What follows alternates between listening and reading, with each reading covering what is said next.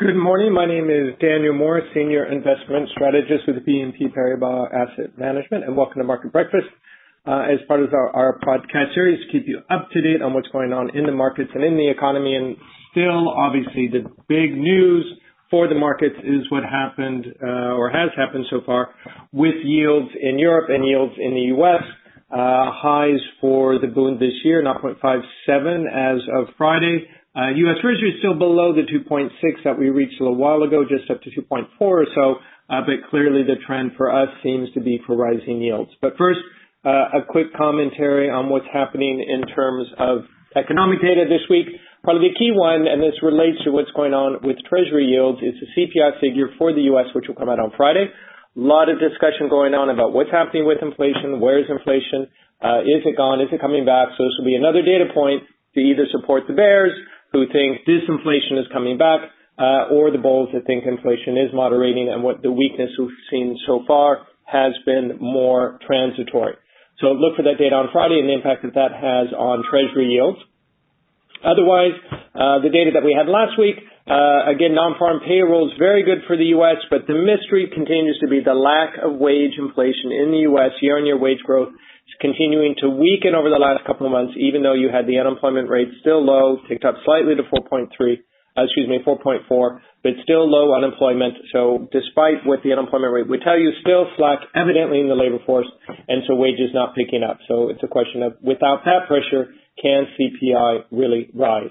So if you look at the reaction, the markets to the rebound that we had in bond yields and treasury yields, um, a pretty um, uh, a pattern that we would more or less would have expected given the and yields. And by that I mean we saw most of the bond proxies, those parts of the market that tend to do or did well when yields were falling. So we're talking about utilities, telco, uh, real estate, consumer staples did poorly last week, whereas the cyclical and positively interest rate sectors, uh, financials certainly, uh, but also positive returns uh, for technology last week, materials, industrials uh, reacting more positively. So to the degree we expect to continue to see rising rates, which we do, you would expect that pattern to persist.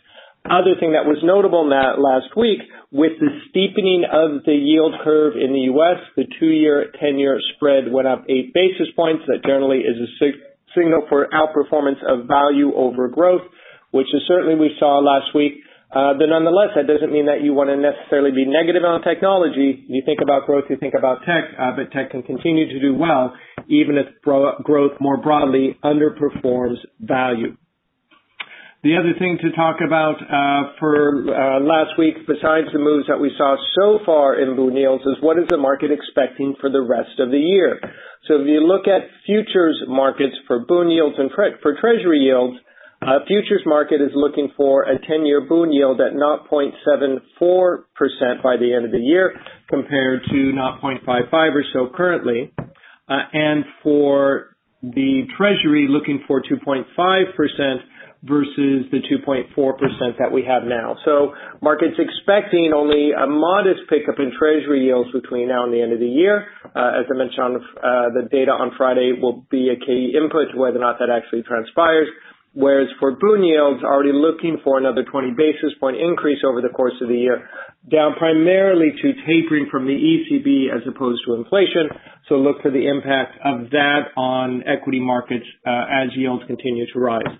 That said, if we look at the broad equity indices for last week, Europe outperformed the U.S. So even with this big rise in yields, generally taking uh, as positive ultimately for equities because it's a signal of confidence on the part of the ECB that the economic outlook in Europe is getting better, uh, and that means they are the, the extraordinary stimulus that we've had from the ECB and the central bank is less necessary. So even though it's higher rates, and equities tend not to like higher rates, Uh, fundamentally can be looked as a positive signal for risk assets because it means things are slowly getting back to normal in Europe. So that's it for this week's edition of Market Breakfast. Thank you very much for tuning in and look forward to speaking you, with you again next week.